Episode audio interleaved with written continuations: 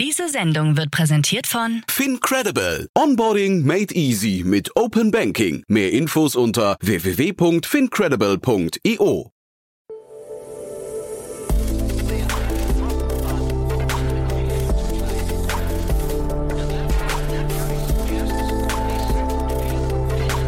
Startup Insider Daily. Investments und Exits.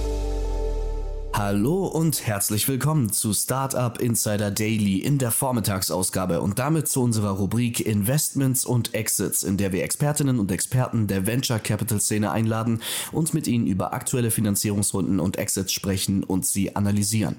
Heute zu Gast ist Daniel Wild, Gründer und Aufsichtsrat von Mountain Alliance und wir sprechen über den Streamingdienst Spotify. Das schwedische Unternehmen kauft das Musikratespiel Hurdle. Das von Wordle inspirierte Browserspiel steht nun hinter einer Spotify-URL und verweist direkt auf Songs aus dem beliebten Musikstreaming-Dienst. Finanzielle Hintergründe der Übernahme hat Spotify bislang nicht offengelegt. Außerdem interessant, der Spotify-Rivale Deezer ist am Dienstag via Spec an die Börse gegangen.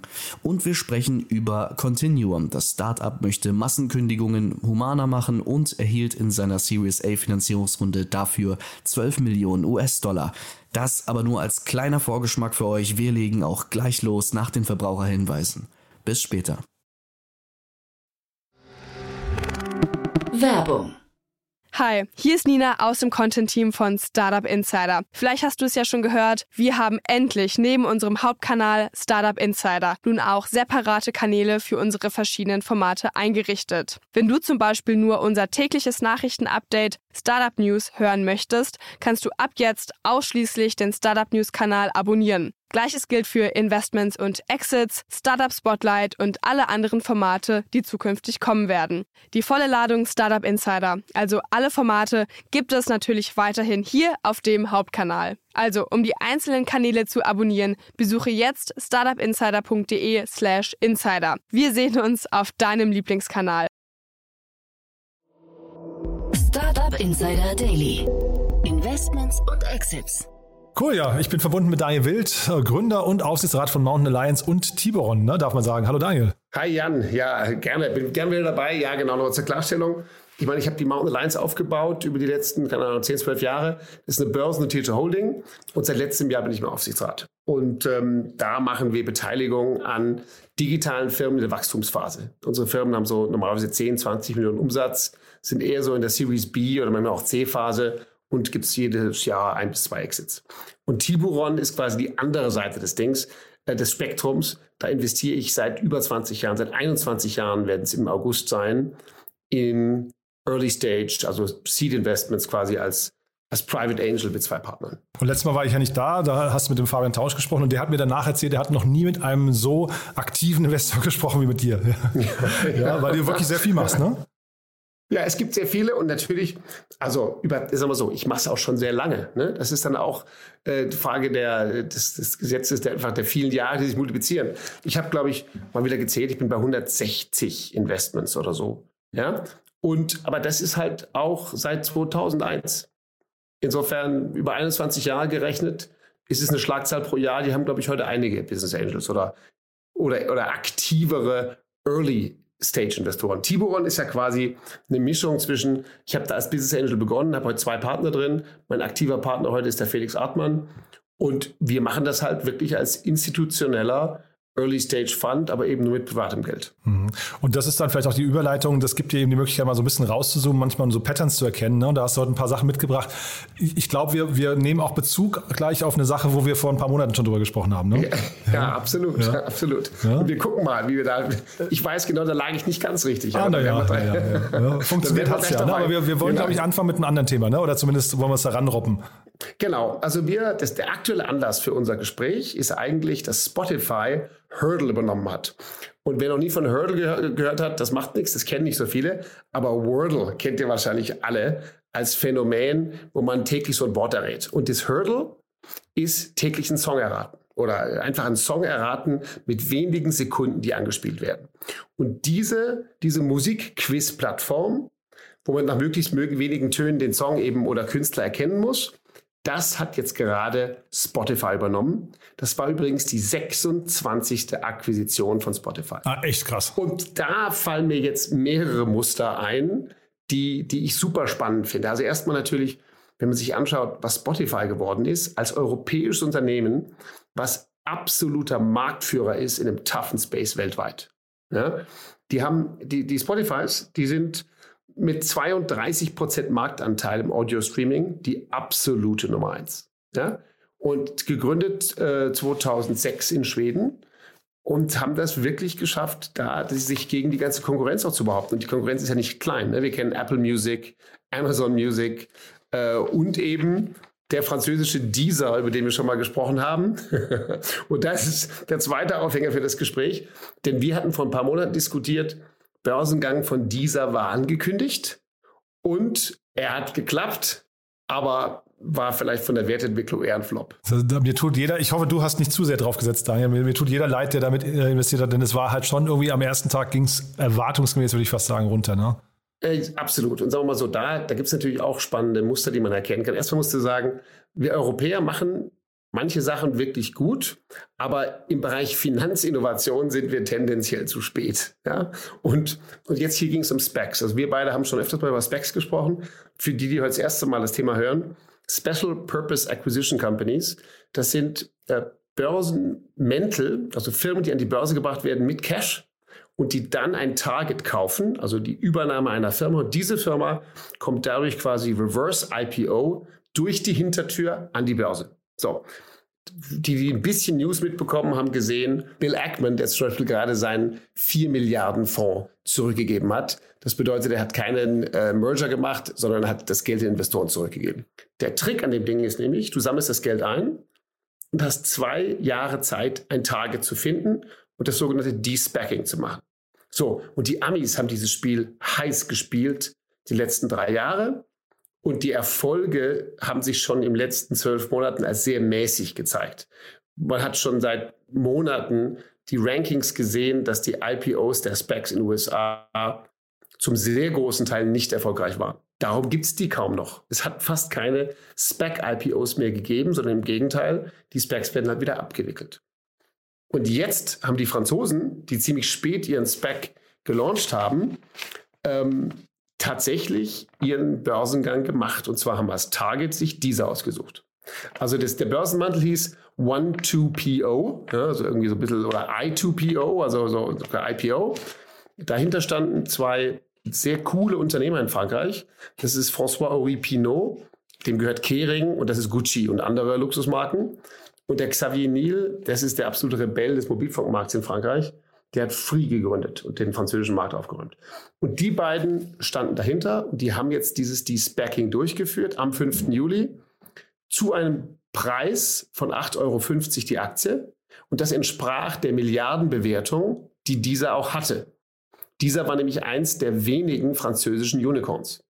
Nur leider, genau wie du schon gesagt hast, 35 Prozent am ersten Börsentag runter und per heute sind wir bei minus 50 Prozent. Und wir hatten das damals besprochen, Daniel. Wir waren uns beide irgendwie einig, das ist ein zu, wir haben zu wenig Marktanteil. Das war Frankreich, glaube ich, und Brasilien, wenn ich mich richtig erinnere, wo die, wo die stark sind, ähm, dass die eigentlich so ein bisschen den, den Zug verpasst haben und ähm, deutlich, also die sind ja ungefähr zeitgleich äh, gestartet wie Spotify damals, aber deutlich langsamere Entwicklungen, ähm, äh, kein, keine Wachstumsfantasie drin gewesen. Ne? Und das, das hat sich irgendwie angedeutet. Du hattest, glaube ich, damals auch erzählt, dass sie schon mal an die Börse gegangen oder gehen wollten, haben das wieder abgeblasen und so.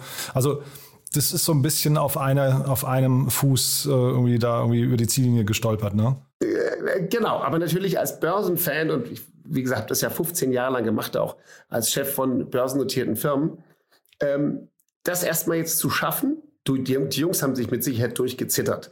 Und dass das wenigstens geklappt hat, dass sie jetzt an der Börse sind, was ja auch ein bisschen Finanzierung für sie bedeutete, denn die sind auch nicht profitabel ne, war total wichtig. Ich habe mir mal die Zahlen angeschaut und verglichen, ist total spannend. Also im Umsatz haben die 2021 400 Millionen Umsatz gemacht. Dieser. Zum Vergleich dazu 10 Milliarden bei Spotify. Ja, okay. Zeitgleich gestartet. Gleiches Modell. Ein, ganz genau. Ein Jahr später. Die haben also, die haben also tatsächlich nur 4% des Umsatzes. Dafür musste ich natürlich dann schon bemühen, äh, ordentliche Größe zu kommen. 10% der Mitarbeiter und haben vom Funding her insgesamt 530 Millionen bekommen. Das war dieser, während Spotify 2 Milliarden geraced hat. Ja, also das ist super interessant. Ähm, die, die Diesers haben es nicht schlecht gemacht. Ich meine, eine halbe Milliarde eingesammelt über sechs Finanzierungsrunden. Aber das war halt im Endeffekt in diesem Markt nicht genug. Und der andere schneller und besser.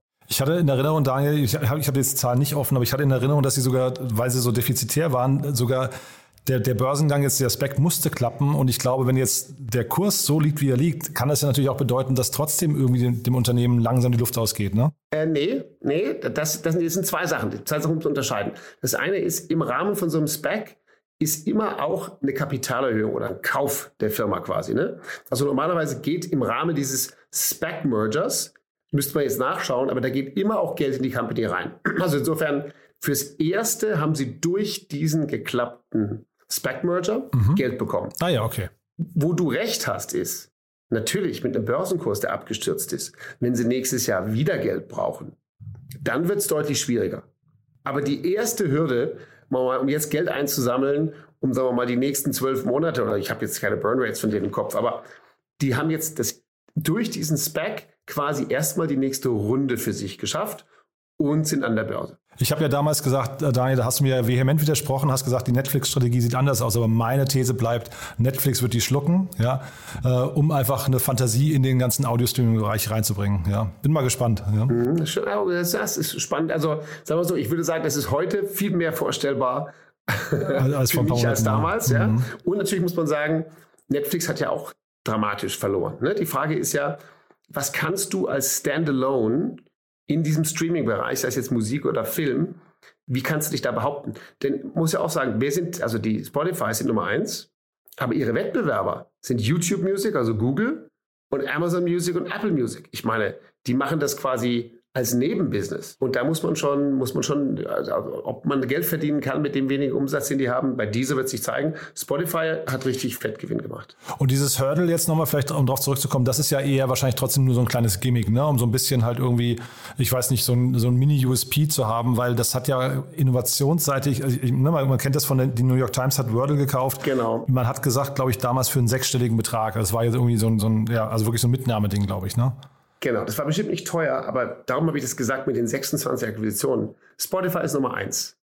Verdient Geld, hat trotz jetzt auch, sind auch runtergekommen, hat immer noch eine ordentliche Marktkapitalisierung. Spotify ist aktuell immer noch knapp 19 Milliarden Euro wert. Können sich, ne, also können sich also quasi aus der Portokasse Zukäufe leisten. Und dieser Zukauf dient denen ganz einfach dazu, mehr Vernetzung mit Spotify, neue User holen, ähm, hört bleibt kostenlos, aber man kommt danach direkt zu Spotify, hört dort mehr. Also für die ist das eine Kundenengine, eine kleine Kundenengine. Sowas, was die nebenher machen, davon machen die vielleicht ein bis zwei im Jahr von solchen Akquisitionen, wird deren Stärke immer weiter ausbauen. Und sowas ist für die anderen, mh, klar. Ich bin ja ein Heavy Shazam-User, ne? Ähm, ich weiß nicht, ob du das kennst, ne? Äh, aber das, ja genau, das hat ja Apple Music damals gekauft. Ich glaube, ich erinnere mich, wenn ich, äh, wenn ich es richtig im Kopf habe, für eine knappe Milliarde. Ne? Äh, also das ist dann halt eine andere andere ähm, äh, Größenordnung, aber ich glaube die gleiche Strategie eigentlich, ne? Ganz genau. Man, man kauft sich was, worüber man User akquiriert und das scheint hier gut zu laufen. Und insofern, ich glaube, es war ein smarter Deal und wird deren Position stärken. Und bei, bei äh, ich glaube, bei dieser werde ich mir jetzt mal ein paar Aktien kaufen und dann beobachten wir das mal. ja, mal, mal gucken, was da passiert. Und dann hast du aber noch ein zweites Thema mitgebracht, das ist ja auch extrem spannend, ziemlich, also auch mega aktuell eigentlich, ne? Ja, finde ich sehr aktuell, vor allen Dingen fand ich sehr spannend, weil ähm, das Thema begegnet mir jetzt schon mehrfach. Und ich frage mich, würde ich auch gerne mit dir diskutieren, ob wir hier gerade bei einer Trendwende stehen, auch im Arbeitsmarkt. Also es geht erstmal um Continuum. Ja? Die Company heißt Continuum Technology, US Company aus, aus uh, Utah, Salt Lake City. Und das ist ein Marktplatz für Führungskräfte. Und dort bringen die quasi erfahrene Manager für Nebenjobs oder mehrere Part-Time-Jobs mit Companies zusammen. Oft mit Startups, aber auch mit anderen. Ich möchte es mal salopp formulieren. Hier geht es um die Gig Economy fürs Top-Management. okay, cool. ja, ja und, und, das ist und, so und ist, ist super interessant. Ich habe mich dann in den Markt ein bisschen eingelesen und habe noch eine andere Firma auch mir angeschaut, intensiver.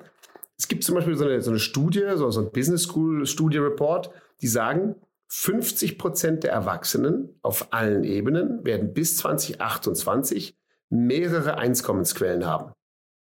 So, also ich glaube, wir sind uns alle einig, dass das Thema in Deutschland, du studierst irgendwas oder machst eine Ausbildung und arbeitest dann dein Leben lang bei Siemens bis zur Rente, das Modell gibt es nicht mehr. Ja, aber ist das Modell wie in den USA, dass man zwei, drei Jobs gleichzeitig hat? Und in dem einen arbeitet man zehn Stunden und im anderen 20 und im dritten fünf und dann nur für Equity.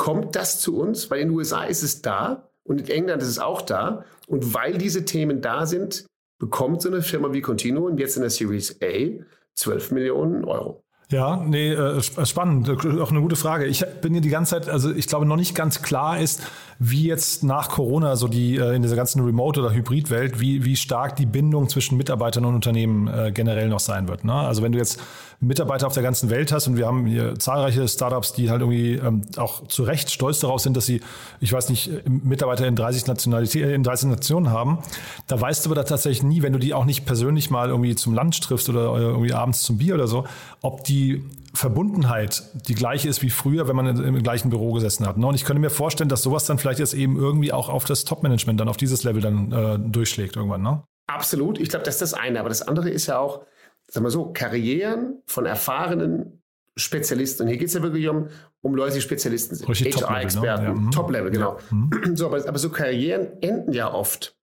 mit 55 bis 60. Ja, diese, also dann sind die halt altes Eisen. Das kann ich jetzt sagen, bin selber 51. aber nee, ist ja so. Also äh, am Ende ist es doch so, ein, ein durchschnittlicher Vorstand, Vorsitzender in Deutschland, ist weiblich 52, männlich 54 Jahre alt. Und wird es mit 49, dann ist auch irgendwann mit Mitte, Ende 50 normalerweise Schluss. Das bedeutet, nur dann sind die doch immer noch extrem gut. Und in der historisch machen die dann vielleicht noch so Beratungsjobs. Aber de facto in den USA ist es so, dass viele von den erfahrenen Managern sagen, super spannend, ich möchte aber nebenher ein bisschen beraten. Und die Continuum sagt, wir adressieren drei Arten von Führungskräften. Die eine ist eine neugierige Führungskraft, die echt was kann, einen Volltime-Job hat, woanders Fulltime arbeitet, aber nebenher vier bis fünf Stunden Beratung machen will und die Jobs holt, holt sich diese Führungskraft über Continuum. Die zweite, und das ist das noch interessantere eigentlich, weil davon werden es immer mehr, ist der Vollzeit Fractional. Das heißt, du hast keinen Fulltime-Job mehr, du hast zwei oder drei parallel. Und der dritte ist der, der über so einen Gig-Job dann seinen Fulltime-Job findet. Und da hast du auch den Wettbewerb. Solche Plattformen werden schon auch Headhuntern einen Teil des Geschäfts wegnehmen.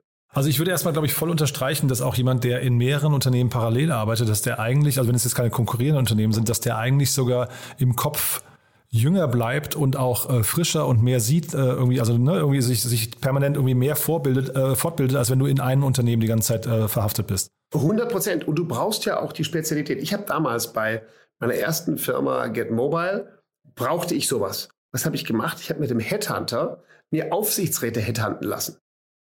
Und zwar, ich war im Mobilfunkbereich und im Tech-Bereich und dann habe ich mir den, den Chef von, äh, damals den Chef von, äh, von Sony und den Chef von Cisco und andere, mit denen habe ich gesprochen habe ich mir drei ausgesucht. Und von denen kam Expertise rein, halt als Aufsichtsräte. Aber wenn du so eine Plattform hättest, beispielsweise aktuell sucht eins von unseren Startups, sucht einen Spezialisten im HR-Bereich für Firmen, die qua Geschäftsmodell hohe Fluktuation haben. Diesen Typ gibt es irgendwo und der hat vielleicht auch Lust, vier bis fünf Stunden zu beraten. Aber den zu finden, dafür braucht sowas. Und dann kennst du aber natürlich jetzt auch die Preise, die man für sowas zahlen würde dann. Ne? Also da, ich meine, von daher ist das Segment natürlich doppelt spannend eigentlich. Ganz genau. Und jetzt muss man eben sagen, dieses Kontinuum jetzt, eigentlich nur das Vermitteln von diesen Jobs, also von diesen Führungskräften an diese Teilzeit oder auch manchmal sogar Vollzeit an Jobs an, übernehmen für die aber, gerade weil es ja um tendenziell Fractional Work geht, also Gig Economy, übernehmen die für die das Thema Vertrag, Vertragsangebot, Time Tracking, Rechnungsstellen, Payment, Tax Reporting. Ach, so tief gehen die rein, ja? So tief gehen die rein, weil das, weil das brauchen die Typen, ist ja klar. Und überleg mal, du hast, dein, du hast deinen Job und willst ein paar Sachen nebenher machen und denkst dir, oh ja, aber jetzt Rechnung, wie mache ich das? Das mache ich doch nie und so. Das nehmen die, das nehmen die einem ab. Ich kann mir vorstellen, das Thema ist total leicht zu vermarkten. Also ich glaube jetzt so von der, von, wenn ich mir, das ist ja eigentlich ein Marktplatz letztendlich auch irgendwie, ne? wenn du dir aber anguckst, in diesem Matching-Prozess auf beiden Seiten. Du hast den Bedarf beim Startup, ganz klar. Ja, also das ist ja unbestritten. Und ich bin auch sicher, dass du genügend, äh, ich sag mal, ausrangierte oder es gibt ja verschiedenste Gründe, warum man irgendwie ähm, vielleicht auch, das kann ja auch mal gesundheitlich sein, dass du irgendwie kürzer treten musst und so weiter. Also du findest genügend, die einfach Lust haben, ihr Wissen noch weiterzutragen. Und das auf beiden Seiten aber zu matchen, äh, hochlukrativ, glaube ich. Genau, und ich, ich glaube, und ich, das Interessante ist ja, solche Sachen kommen ja nie alleine. Ich habe dann noch intensiv eine Company mir angeschaut in England, die heißt The Portfolio Collective. Aha. Ist nochmal dasselbe. Echt, ja? Aus, ja, ausgerichtet auf Portfolio Professionals, das heißt Portfolio mehrere Einnahmequellen, Professionals, spezielle Fähigkeiten. Der Unterschied zu Continuum ist, Portfolio Collective ist mehr so ein Netzwerk, sagen wir mal so, ein, so eine Art, so eine Art Xing oder, oder LinkedIn für diese Art Jobs. Dann fragt man sich natürlich, warum machen diese beiden Netzwerke das nicht? Das kriegen die aber so nicht hin. Offensichtlich haben die da was verpasst. Und dieses Portfolio Collective macht quasi die, das Netzwerk, Talent Matching, das machen sie wie die anderen, aber auch die Gründung von virtuellen Unternehmen mithilfe der Plattform. Und, ja, und da gibt es jetzt wiederum letzter äh, Gedankensprung in US-Business, was, was auch auf mich zukam vor kurzem. Die heißen Gusher und die machen nur das. Die gründen, die suchen dir virtuelle Mitgründer oder Mitspezialisten für dein Startup und das bauen die rein equity-basiert zusammen. Mhm. Ist ja spannend. So. Ja. Genau. Und was ich jetzt so interessant finde und mich frage, da würde mich deine Meinung interessieren, haben wir jetzt hier gerade irgendwie, ist das ein Pandemie und viel Geld getriebenes, sag mal, ist das ein, ist das ein Fad? Ist das, ein, äh, ist, ist das eine Erscheinung, die schnell wieder vorbeigeht? Oder sind wir auf der Arbeitswelt einfach auf dem Weg in eine andere Art des Arbeitens? Total spannende Frage. Ja, also habe ich natürlich jetzt keine, keine plausible Antwort äh, daher, aber ich, also ich glaube, wir sind uns beide einig, dass da auf jeden Fall gerade viel im Umbruch ist. Ne? Ich glaube, das kann man, das kann man auf jeden Fall sagen. Ob das jetzt die finale Antwort sein wird, wie gesagt, ich bin, das, wo es bei mir immer noch ein bisschen hängt, ist mal zu beobachten, wie sehr ist die Verbundenheit hinterher zwischen Personen und Unternehmen, die sich nicht im gleichen Raum befinden. Und ich ist jetzt gar nicht gegen gegen äh, Remote Work, sondern einfach nur, weil ich nicht weiß, was das hinterher bedeutet. Weil ich glaube schon, dass die Verbundenheit einfach nicht so stark sein kann, weil der, ne, wenn, wenn, wenn, wenn man sich ein paar Mal getroffen hat und oder jeden Tag im, im gleichen Büro sitzt, ist es einfach eine andere, andere Ebene. Und, Bin ich völlig bei ja. dir. Kultur ist einfach nicht da. Genau, das Kultur muss, ist nicht da. Ne? aufgebaut werden. Ja. Und deswegen da, das wäre jetzt so die, das Fragezeichen, was ich setzen würde. Wenn das, wenn sich jetzt rausstellt, dass das ist nicht gegeben, sondern vielleicht hast du sogar Kostenvorteile, weil die Mitarbeiter weniger verdienen müssen, weil sie halt eben auf dem Land wohnen können und so weiter, wo sie wohnen möchten, dann kann es sogar sein, dass das eine ganz neue, also eine starke neue Form von Unternehmen äh, ist, die dann diese, diese, was nicht, Formationen haben und dann passt sowas natürlich wunderbar rein hier. Ja. Genau. Und ich, ich glaube, vielleicht gibt es auch konzentrische Kreise mm, ja, der stimmt. Zusammenarbeit. Also vielleicht hat so ein Startup selbst fully remote. Also da sehen wir auch ab und zu Companies. Das ist ein ganz enger Zirkel, die auch mit unterschiedlichen coolen Tools zusammenarbeiten. Da entstehen auch ständig neue Tools, by the way, damit die sich anfühlen wie im echten Job, aber es gibt diesen engen Kreis. So.